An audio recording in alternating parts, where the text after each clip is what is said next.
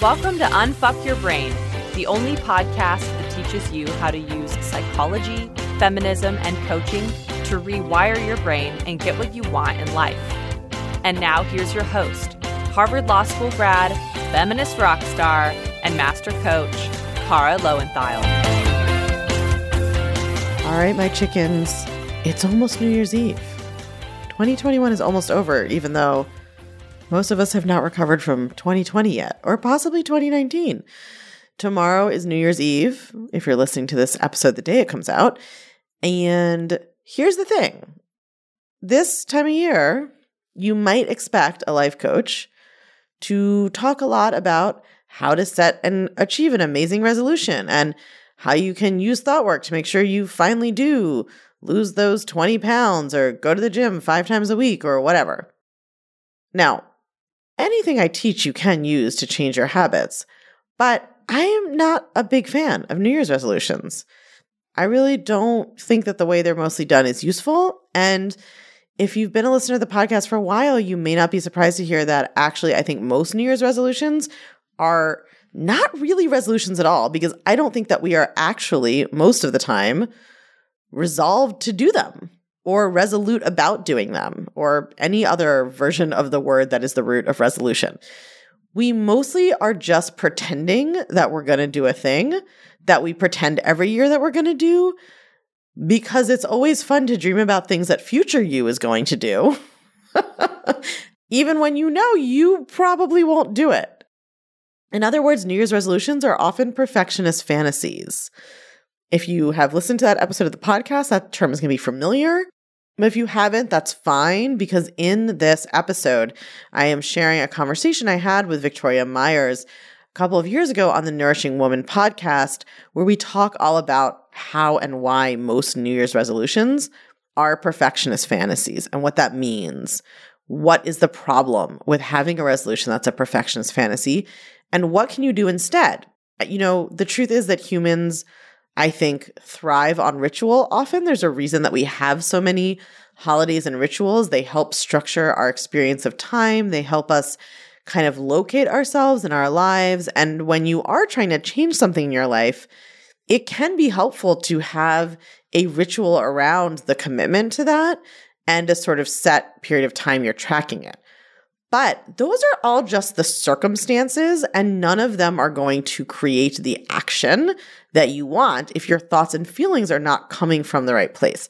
And so many New Year's resolutions are really just fantasies that are coming out of low self worth or self loathing or self rejection. And so they don't work. And so in this episode, we, in this conversation, we really get into what is going on when we have a New Year's resolution that is a perfectionist fantasy and why that's a problem, and how you can set resolutions if you want to in a way that is more concrete and productive and helpful. So, I personally don't really set resolutions, but it's okay if you want to. Obviously, you don't need my permission to do anything. but make sure that you understand what's going on with your resolutions, why you're setting them the way you are, and how you can structure them. I set goals and resolutions all the time. I just don't happen to use New Year's as the time I'm doing it. But if you do, that's totally cool. But you want to understand what you're doing and why to make sure you actually do them. And so this episode is going to help you really understand what are my motivations in making this resolution? Where is it coming from? am I framing this in a way that is going to help me get it done? Or am I actually being counterproductive here? And how can I create a structure and a goal and a resolution that will actually facilitate me changing my behavior? That is the $64,000 question. And that is what we talk about in this episode. So let's get into it. Hello, Kara. Welcome to the show. Hi, Victoria. Thanks for having me. Thank you so much for being here. I can't tell you how excited I am about your conversation. Uh, when I was sent your information, I was like, who is this person? I must go follow them immediately. And I downloaded your podcast, and I'm just really excited about this conversation. So thank you for being here with us. Yeah, I can't wait. Awesome. So just to give us like a brief introduction, I know we're going to get into your story today, but just tell us a little bit about who you are and the work that you do. Yeah, I'm a certified master life coach, and I work with feminist women who are experiencing a lot of anxiety, stress, insecurity, overwhelm, all those kinds of features of modern life as a woman. Um, I work with anybody who identifies as a woman or was socialized as a woman, but basically, I teach women how to identify the ways in which socialization meaning like what you absorb from the people and media and school and everything around you like the society you grew up in how that impacts your brain how it changes and creates the way that you think about yourself in ways that sort of oppress you and, and hold you back and make you insecure and unsure of yourself. And then i teach them how to literally change their thought patterns, right? Take advantage of the brain's ability to change itself to produce really authentic, true confidence, because that can only come from changing the way that you think about yourself. And with that said, I'm already so thrilled about this conversation because, you know, I might be an expert in that perspective from like a food and wellness and nutrition piece, but I think how it manifests in other areas of our lives is just so important to have these kind of conversations. So I'm so excited. I think this is really, really going to resonate with my people.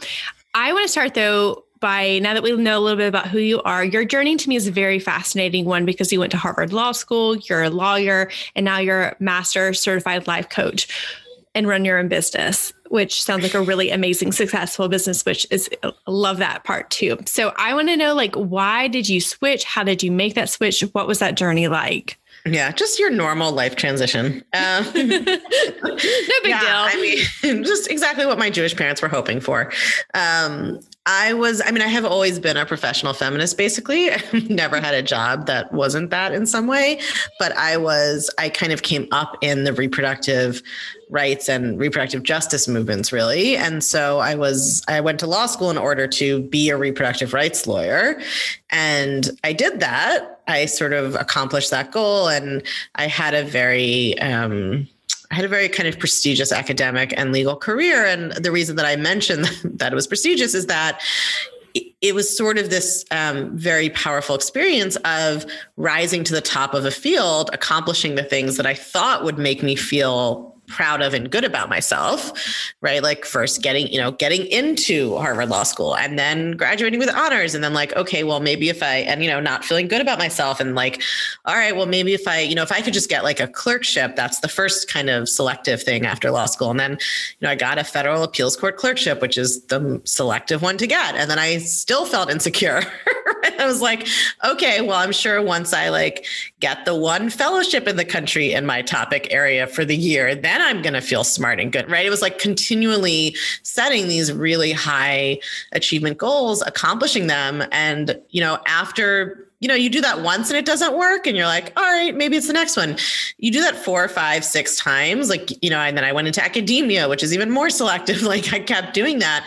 And eventually you you have to start to be like, you know, I don't think accomplishments are gonna make me confident. Like something, there's a gap here. This isn't making sense. I was told this is the way to, you know, become confident and feel good about myself, but it's not working.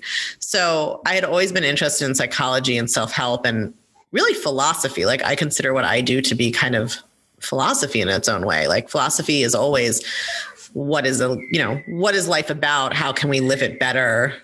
You know what is meaning? How do we create it?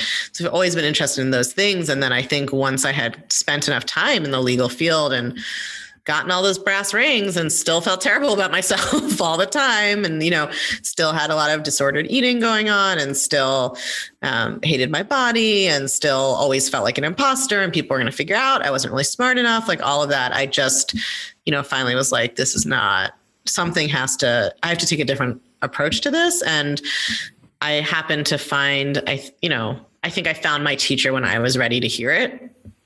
And um, she's a life coach. Her name is Brooke Castillo. And so her work really kind of opened the door for me. And I felt like taught me I'm sure someone had said to me before that your thoughts are what create your feelings, but I just hadn't really understood. And so when it came around again and I was ready for it, it just blew my mind open. And then you know, one thing leads to another, and all of a sudden you're quitting your law teaching job to become a life coach. what a beautiful story, though. I feel like it just, it's, going to resonate with so many people because I do think a lot of us get into careers and we accomplish our goals and then it's like a now what sensation and just a mm-hmm. not that they need our permission slip to do anything, but a permission slip, you know, if if we all transition to what we love, it really can be an empowering thing. Something you said that I think is really powerful to understand is our um, how our thoughts and feelings, you know, thoughts turn into feelings, and those impact the actions that we take in our lives. Could you share a little bit more about like how like our belief systems impact our actions and like how we show up in the world? Yeah, totally. But I also actually can I say one more thing about the like Of course. What something you just said really I think resonated, which is we're always, you know, like looking for that Uh, so many of us have like accomplished things thinking like okay well, i'm going to get to this place where i'm going to finally feel good enough right? And it's this very like future oriented thinking of like well if I, I just have to like get there and then everything will be okay and i'll finally feel okay right? And i think that comes up so much in eating disorders in orthorexia and i know in my own kind of in diet culture in general right? That's what diet culture is that that's what the whole premise of diet culture is is like if you just change your body enough or if you just like restrict enough if you just are healthy enough quote unquote like you'll finally get to this place where you are of like achieve perfection and feel good about yourself. And it's like that same problem. Yeah yeah. Thank you for tying that into my people. That's that's so true. Um so yes thoughts feelings actions. So yes. um you know this is sort of a in the modern world an insight of cognitive behavioral psychology but you know i think humans have been talking about the same stuff for thousands of years. Like the greek philosophers talked about the same stuff. The stoic philosophers talked about the same things. Um, and eastern meditation and buddhist traditions talk about the same things. But so basically the idea is that you know most of us are raised to think that um, our thoughts like our ideas about things our opinions our the sentences in our minds are just us objectively observing what's going on and that things outside of us cause our feelings. And like I would say those are the two biggest mistaken premises we have because in truth, we are not, you know, we think we're like a camera that just records what's happening around us.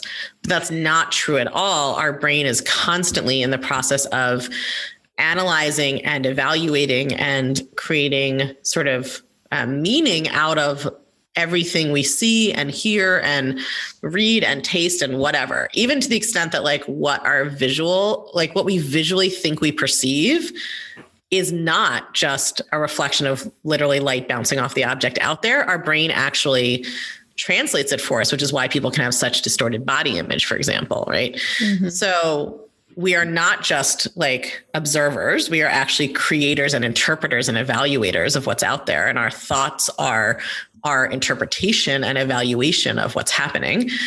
And it's our those thoughts that cause our feelings. So we think well somebody you know did this thing so i feel this way. But no there's this thing in the middle that does all of that you know um, evaluating and meaning making and that is your brain. That is your thoughts. Your brain is what sees or hears the thing that happened and then develops an opinion and a thought about it and that's what causes your feeling Mm, mm, mm. I, I, really like this because I think what happens is we have a thought, and I'm just going to say a body image or food thing because that's what always comes to yeah, mind for me. But like, I use those all the time too because I did a lot of work in this area with this. Myself. Yeah, so we have a thought like my body is bad, or I don't like this part of my body, and or something like I shouldn't eat this, I should eat that, and you know, I, I think it's so important to understand a lot of this is like ingrained cultural conditioning. It's not actually our belief systems it's what we've been taught to believe uh, would you totally. say that connects to what you're describing here yeah 100% i mean think about how often people say i feel fat uh that's that's I use that one all the time because people say that. I'm like, that's not an actual like Right. That's not a feeling. It's not a feeling. What is it that you actually feel? Right. Number one, it's a thought. You might have the thought, I'm fat, but really what it is is it's a way of expressing a whole sort of range of unconscious thoughts you have that are making you uncomfortable about your body but you've been socialized to just associate any kind of like physical discomfort and insecurity with weight and size. And so like that's how you express it. So absolutely. I mean i think it's so fascinating you know looking at our bodies like we think i think it's actually a really deep level of this work because you know, the first level of the work is understanding that when you look in the mirror and see your body, and then you have a thought like, my thighs are disgusting, that that's not an objective observation. like, that is a thought you have. Other people would have different thoughts about your thighs. But the next level is understanding that, like, you're literally not even seeing your thighs correctly. Like you are not whatever size you think your thighs are is not necessarily actually the size they are. Like your thoughts about your body literally will impact what you see, what your eye will focus on, what parts of the image your brain will like bring into hyper focus for you and tell you to pay attention to, right? Like what you will there's a million little bits in an image, like what you'll focus on, what you'll see, how you'll see it proportional to the rest. And I'm not just talking about people who have like a diagnosis of body dysmorphia we all have this to a much, you know, to a lesser extent, but when you like you start to look different to yourself when you change your thoughts about how you look. Absolutely. Oh my gosh. Yes. I couldn't like I, I, wish I could be like screaming from the rooftops. Yes. So someone who's listening and they're like, okay, well, shoot, that's me. I have distorted body image. I definitely feel like I look a certain way, and I, my thoughts are extremely negative and extremely um, almost obnoxious in the way that like they shout at me. Mm-hmm. What what does someone do to like work towards changing their actions and their thoughts? And like, how does this tie in for you at least in your work of helping people to accept and love their bodies? Yeah.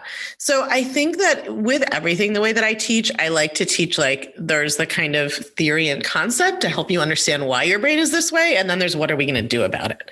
Right. And so from the theory and concept side, it's just, I think, you know, helpful to understand the history of diet culture, the history. I mean, I have a, I won't go in, we don't have to go into it on this whole podcast, but I have a whole podcast episode where I talk about it. There's like a very specific in America, a very specific racist history to body image absolutely. diet culture right? And they yeah. are they are aware of that we've had that okay, conversation you, on the show. Oh, okay awesome. Yeah i have not listened to all your episodes i'm, I'm afraid. Um so yeah so like just thinking from that perspective right? Like it's one thing when you think oh thinness is just objectively attractive right? It's another thing when you think oh, women's magazines made this up in 1835 to justify slavery. it's a very different background, right? To the idea, to like, why do you even have the idea that thin is good in the first place?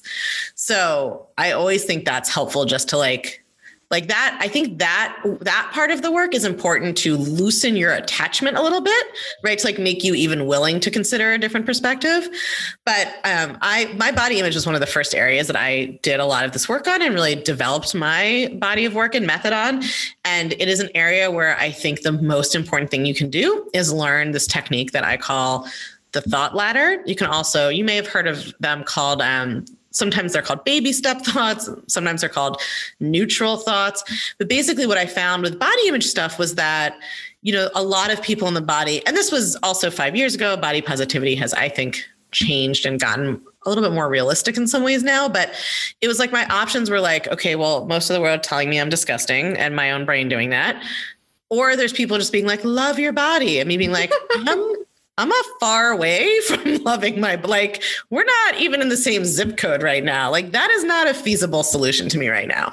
And so I really used a lot of very neutral thoughts. So the example I always give but which I will give forever because I just think it's a really useful one is like I used to have a lot of thoughts about my stomach, a lot of very negative thoughts, and I was totally one of those people like when I say I, I just want all your listeners to understand I get it. Like I'm not saying I occasionally felt bad about myself like I'm saying, my brain was preoccupied all day, every day for 25 years, thinking about what I had eaten, what I was going to eat, if I was going to work out, when was I going to lose weight? Lose weight? Why was I too fat? Why was my skin like this? Why was my hair frizzy? Why? When was I gonna?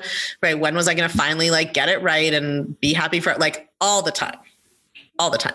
So I had a lot of negative thoughts about my stomach, and so the thought I started practicing was this is a human stomach. Mm. That's it. The beauty of a neutral thought is that you cannot argue with it. Right? So much of what happens is when we try to jump from a negative thought, like my stomach is disgusting, you try to jump to my stomach is beautiful. Your brain is like, I have 37 objections to that. I'm gonna tell them all to you right now. Right? When you, and you don't believe it, so you don't get any emotional payoff, your brain is just a big dopamine reward loop. like it's just like training a puppy. Like it needs to, you got to give it a treat. Or else it's not going to just not going to practice what you wanted to practice. So you don't get any pay emotional payoff or any relief when you try to believe something that's too far that you don't believe and then you give up on the whole project. Whereas if you're thinking my stomach is disgusting and then you practice every time you notice that happening thinking this is a human stomach, number 1 you're occupying your brain. It literally can't think two things at once. So if you just repeat that like a little mantra, it just gives your brain something to do. Number two, it's not going to feel amazing, but it's going to feel slightly less terrible. So you get a little bit of relief, and that is like a little bit enough of a reward to show your brain that it's worth doing this. And three, you're you really can't argue with that as much. Of course, your brain will still have negative thoughts, right? I'm not saying that when you practice a neutral thought, all your negative thoughts disappear. this is like a practice over time. But practicing really neutral thoughts is incredibly powerful for body image because it is a human stomach. Like what there's nothing you're you can't argue with that. It is one, right? Or I would practice thoughts like other people have stomachs like this. Again, I'm not going too far. Like I still didn't like it or other people's stomachs that looked like it, but it still is sort of occupying my brain with a new thought and it's moving me like one little step up what I call the thought ladder. Like that's how you move from negative to positive thoughts is one little step at a time. I am like dying over this conversation because I think so many people can relate. I really appreciate you mentioning the body positive movement. I think has shifted a lot. I agree, but there's still a lot of like, just love your body, just love as is. And it's just really challenging. And also, I think it's unfair for a lot of people who have experienced trauma, weight stigma. Like, there's just a lot more to the conversation. Well, yeah, it's a lot of like size two blonde people telling you to love your body the way. Exactly. Right. So I think this is just a really like, this is actually an approachable conversation with what exactly this looks like. I also want to really commend you, Car, because I have found a lot of life coaches are really about weight loss. And I don't know very many that just are about like accepting as is. So I mm-hmm. just really just wanted to say thank you for that because it's really, I think life coaching can be so powerful, but sometimes I can't recommend people because it's about that. And I just really appreciate that. Yeah, I mean, I had to do a lot of self coaching about that, as you can imagine. What is truly hilarious is that my teacher, who is who I love and is one of my best friends, is still a weight loss coach. And there will be people who, you know, there are people who think that that's like unacceptable and I'm complicit and whatever. And I'm not. That's valid, but that's just as a coach, I can't live in a place of like intense judgment about other people's thought patterns Absolutely. or I wouldn't be able to coach. like that just wouldn't work. Right. Like I can't be the purity police and be a good coach. Um, but um, I had I had to do a lot of work on that. Because, and I mean, hilariously, ironically, the thought work that she teaches that has changed my whole life, I learned from her in the last weight loss thing I ever signed up for. and I was like, it was it was wild. So she was like teaching because I will say, at least to her credit, and the people who are trained by that school, they at least are like understand that weight loss won't change your feelings about yourself. And so they are always teaching like the emotional part too um, so she was teaching both like this thought work and then you know s- some food stuff. But and i was kind of like but wait like wait a minute. You're teaching how to use this thought work to lose weight but i could just use this thought work to love my body and then i don't have to bother with losing weight right? Like yes because it's largely out of our hands. Yeah absolutely. yeah this is the whole point. And then around the same time i learned a lot about health at any size and diet culture and and sort of you know was able to put it together and be like oh like and also here's the long-term statistics on the failure of weight loss and all that so and then when i went and got certified i was still kind of new in that world you know and so i i had to coach myself a lot but i will say like I think it's a balance. When you are trying to learn something, a new way of thinking, when you're trying to learn to love your body, like, yes, it makes sense to kind of protect that fragile new thinking, you know, and not necessarily try to expose yourself to additional stuff, weight loss talk and whatever. But I know for sure that one of the reasons I am so strong in this and have such a strong message on it and you know have been able to create this this big reach in the world is because not sort of sh- not like like going through that certification with everybody around me talking about weight loss and being friends with weight loss coaches like exposure basically you know like like testing my ideas against that and coaching myself through those feelings of being triggered by it are why now i'm like unflappable about it. And so i do think it's a balance like in the beginning sometimes yes you want to sort of protect yourself from that stuff but the truth is like you can't stop the world not right away you know? And i do think sometimes the way that we talk about any kind of oppressiveness around us, we are we sort of like encourage people to try to control ever seeing any of it, which you really I don't think you end up feeling strong. I think you end up feeling afraid. Yeah, yeah. And I will also add to that, I think condemning people who do encourage weight loss only creates more of a separation. And i was once that person. I i could never judge that because i used to do that back in my old career when i didn't know about health at every size and i wasn't an intuitive eating uh, certified dietitian. So like i just I, I think it's important for many reasons not to judge including that we've all been there ourselves. Totally. Yeah. And of course like why do people think that? The same way right any of us who came to this way of thinking probably originally had diet brain. So you know, we can totally understand it. Absolutely. Okay, I've loved this conversation, but I do want to shift gears because some one of the big things I wanted to talk to you about is New Year's resolutions. We're in that new year, new me mentality. It's rampant right now. And I just would love to hear from you, especially from you. What do you think about them? Are these like good goals? Is this a good thing to do? Or is this just a way to be like morph your perfectionism into another fantasy land? Totally. I actually just one of my old clients was reminiscing that I used to run this very kind of high end expensive program that I no longer do. But she was like, the minute I knew it was gonna be worth the money was you were coaching this other person and you said, new Natasha isn't coming and we don't need her. she was like, and that like blew my mind. um, because I was like coaching on exactly this, right? Like, okay, like new me, and like I'm gonna be this new person. And I was like, there's no new person coming, and we don't need a new person. So I think, like, especially as a coach, you're sort of, it is again like quite attention. Because on the one hand, like, a lot of my work is teaching women that they can accomplish more than they ever dreamed was possible for themselves. They can feel better about themselves than they ever dreamt was possible. They can accomplish what they didn't like I had never displayed any business acumen whatsoever in my life.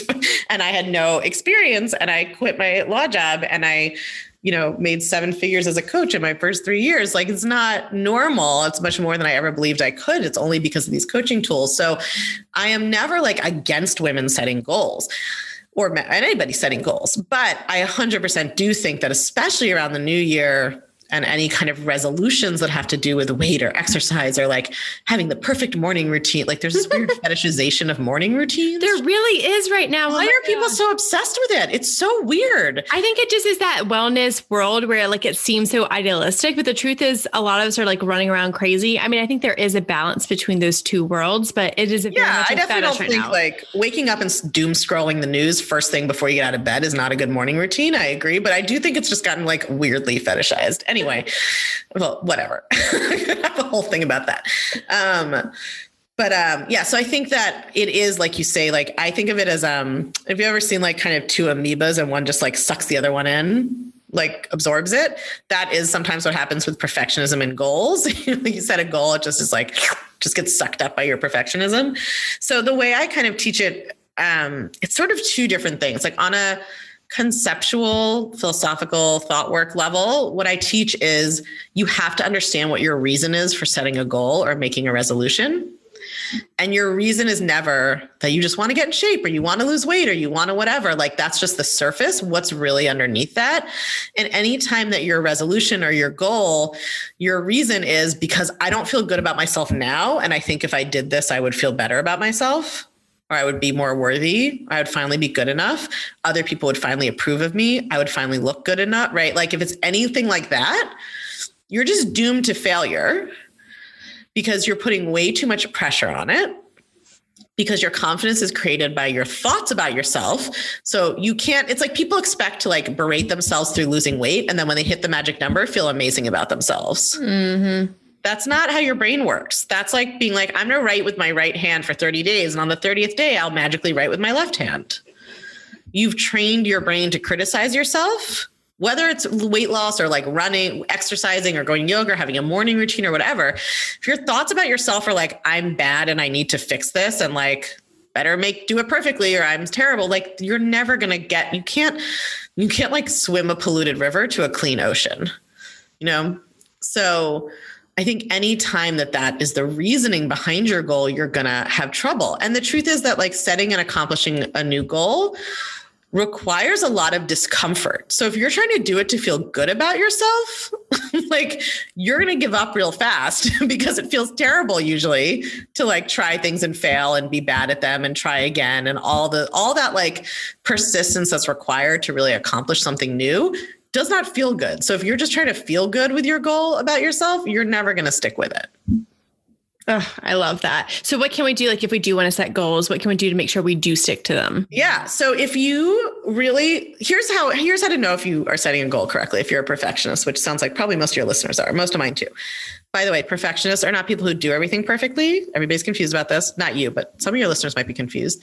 Perfectionists are people who think that they should do things perfectly. Yes. Yep. Absolutely. So, my clients are always like, I'm not a perfectionist. I'm like, oh, I beg to differ.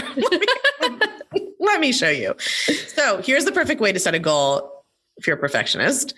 It should seem so small that your brain tells you it doesn't count. Mm. Like that's it. Walking 10 minutes a day, three times, or walking, you know, taking a 20 minute walk three times a week. Your brain that wants you to do 90 minutes of power yoga every single day for the rest of your life thinks that that's not good enough. That's not enough. It's not worth it. That's the antidote to perfectionism. We call it like the minimum baseline, like the smallest thing that you can consistently do. Your brain will always tell you if you're a perfectionist that's not big enough and it's not fancy enough and it's not going to change enough. That's how you know you actually have a good goal. That's perfect. I feel like that's so achievable too. That's what I love about that. Um, and you're so right. Perfectionists, we tend to be people who are like, I'm going to set a goal that I'm going to do 90 minutes of yoga a day, and then I'm going to work these hours, and I'm going to get this done. And like we we we right. Over- I'm going to change my whole diet. Or what yes. if you what if your goal was like I'm going to eat one additional vegetable a day?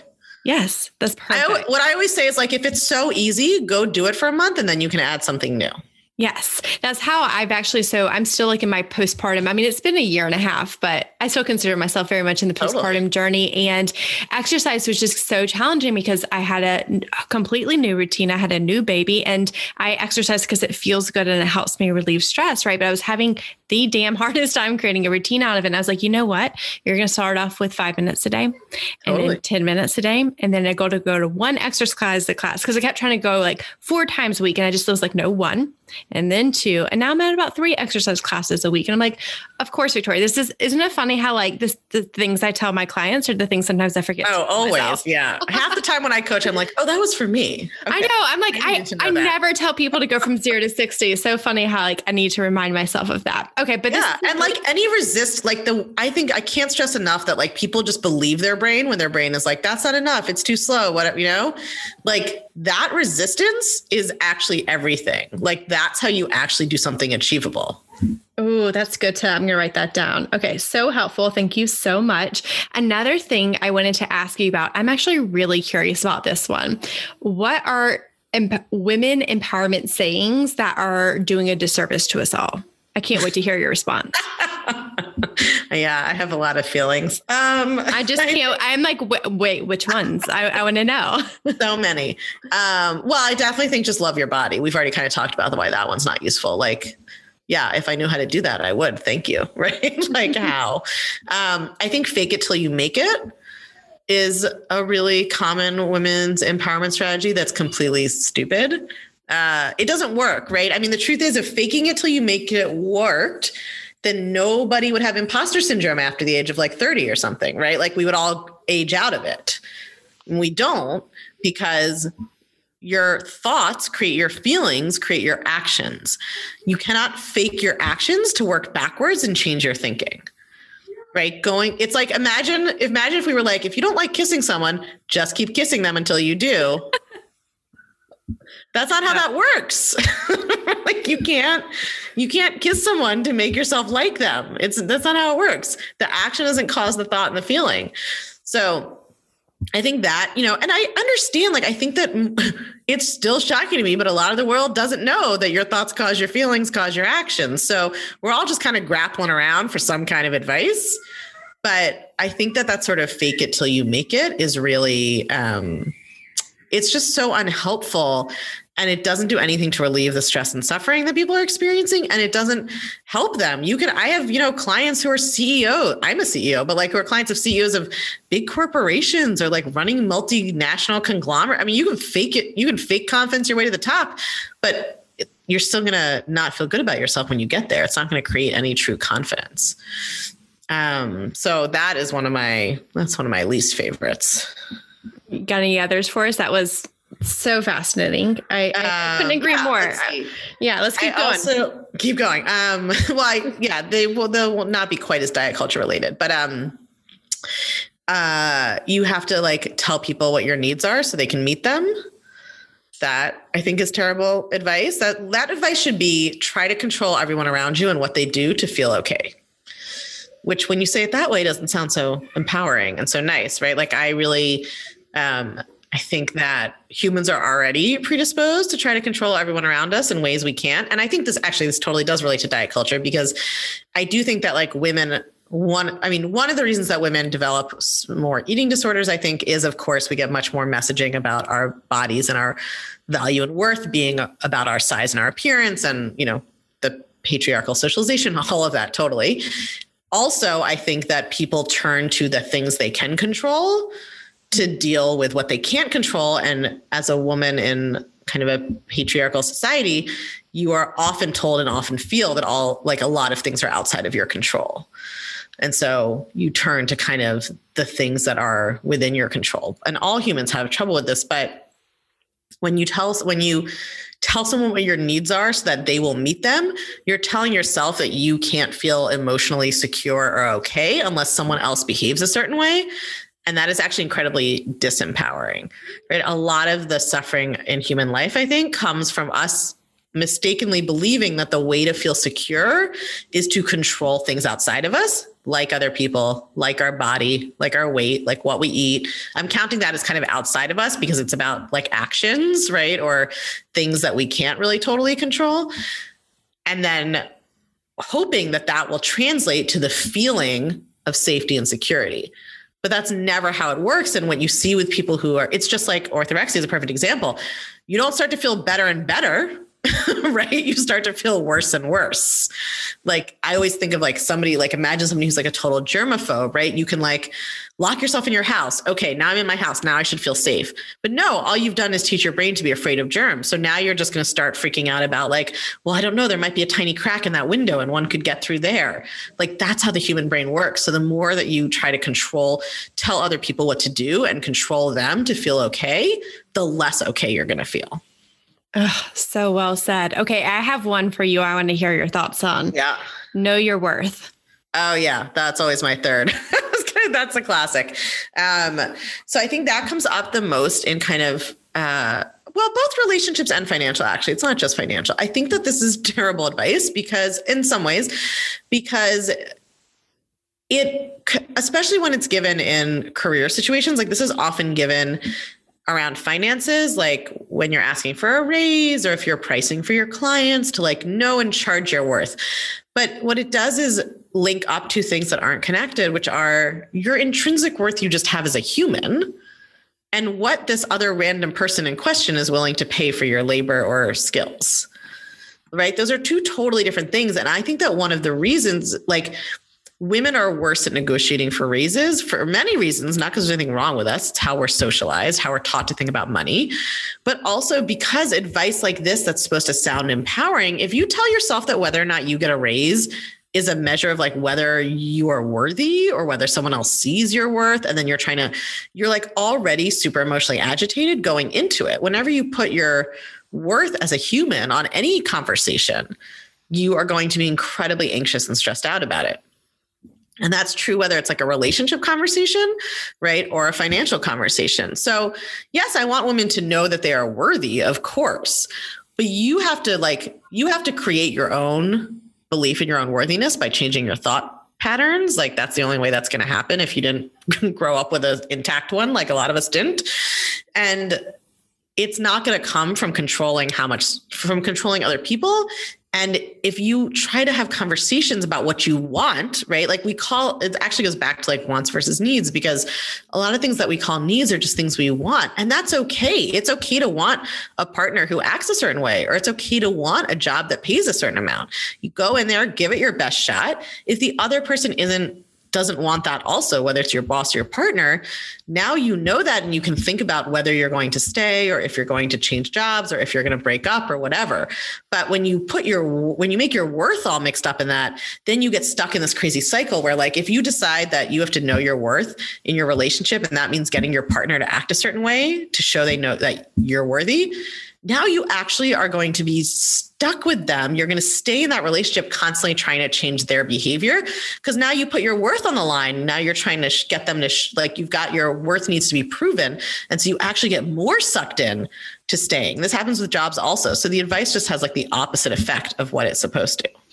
Yeah, yeah, I think that is so incredibly true. And one of the things when we are talking about self worth on the podcast, one of my questions back to you is well, then what should our self worth be dependent on, if anything at all? I mean nothing. I mean, I really am very, um, both very absolute and very pragmatic. Like, I'm like, listen, I love that about you. I mean, human worth is a made up concept, right? It's all made up. It's all just human words. Like, I don't think my cat has an idea about cat worth. It's oh my god, I'm dying right now. it's just made up. But here's the thing: I think if it's made up, but I have never seen a good argument for why like it might be different between people. Like I think it's made up, and we get to decide: do we want to believe everybody has inherent worth or nobody has inherent worth?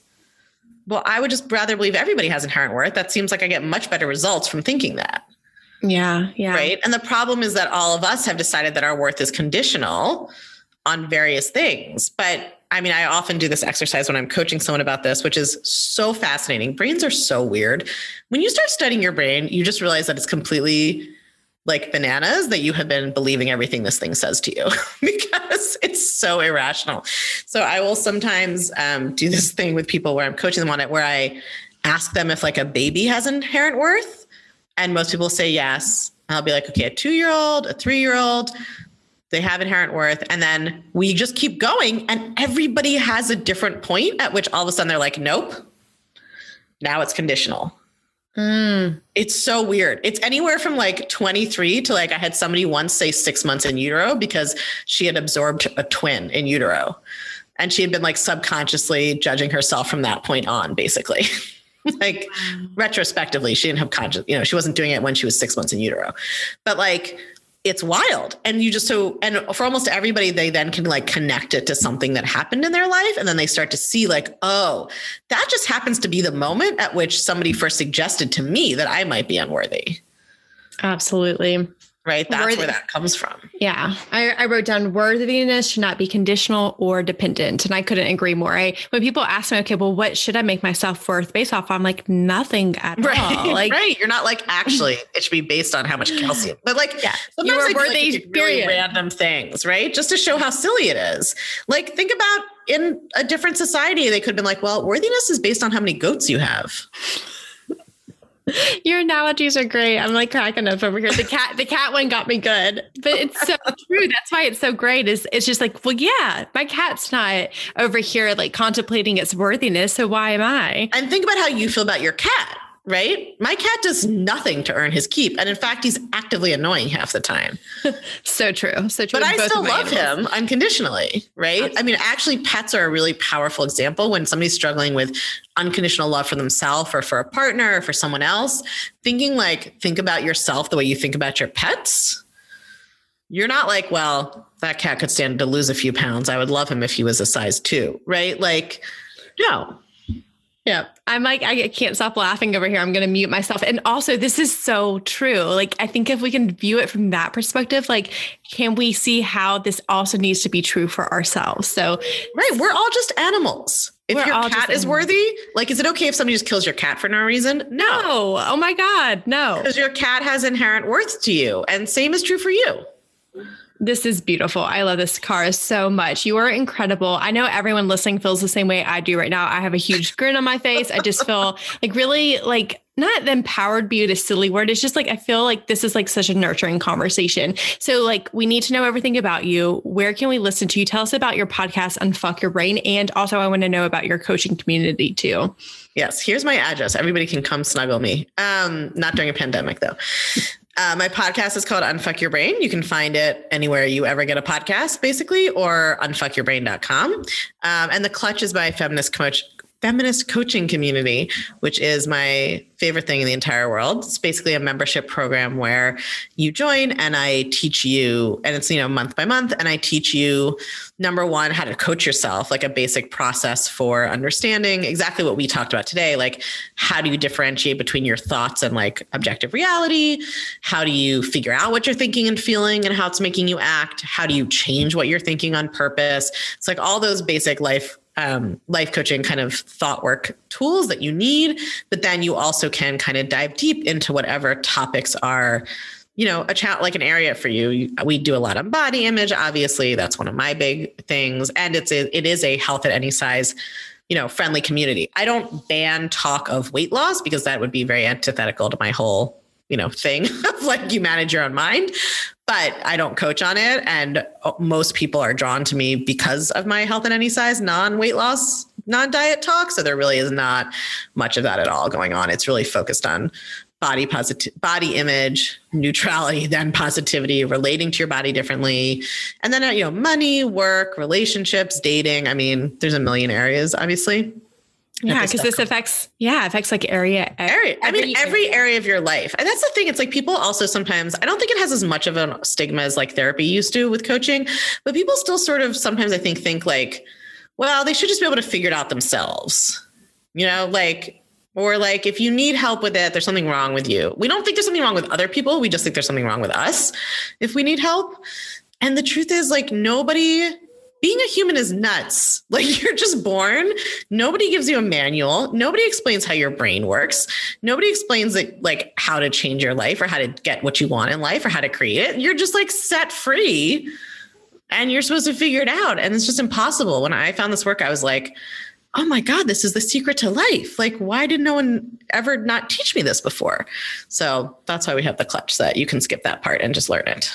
And I couldn't agree more. I think we all deserve to invest in ourselves and have that. Like you said, it's not that our world is just not set up for success for us. So why not create that for ourselves by investing and getting that that um, those tools that coaching ourselves. So I love that. I'll make sure to link to all of that in show notes because you are absolutely incredible, Kara. I do want to leave out. I mean that I'm very into this conversation, but I do want to leave off asking a question I ask every guest that comes on the show. Our philosophy here is wellness without obsession, and I would love to hear, like in this exact season of your life, how do you personally practice wellness without obsession? Yeah, I have been working a lot on doing less and creating more space in my life. So it's not even like it's not food related, it's not movement related.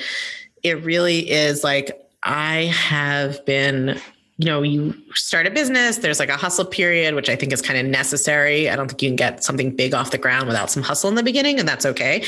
But there's like a transition that needs to happen. And I think I have been really working on creating spaciousness in my calendar, in my emotional life, like calming down, slowing down, really being in the present, which is like, I mean, wellness is such a the way that we sometimes pursue it. It's like we're we're trying to like work our way hard towards this kind of towards health or something like some place so we can enjoy our life but we never get there because we're always trying to like work to it right and so to me like true wellness is really just being present in your present moment and not believing that you need anything else to be okay where you are. And so that is what I am practicing as always. That was beautifully said. Kara, thank you so much for sharing and thank you so, so much for being here today. Thank you. This was great. If you're loving what you're learning in the podcast, you have got to come check out The Clutch. The Clutch is the podcast community for all things Unfuck Your Brain. It's where you can get individual help applying the concepts to your own life. It's where you can learn new coaching tools not shared on the podcast that will blow your mind even more. And it's where you can hang out and connect over all things thought work with other podcast chickens just like you and me. It's my favorite place on earth and it will change your life. I guarantee it. Come join us at www.unfuckyourbrain.com forward slash the clutch. That's unfuckyourbrain.com forward slash the clutch. I can't wait to see you there.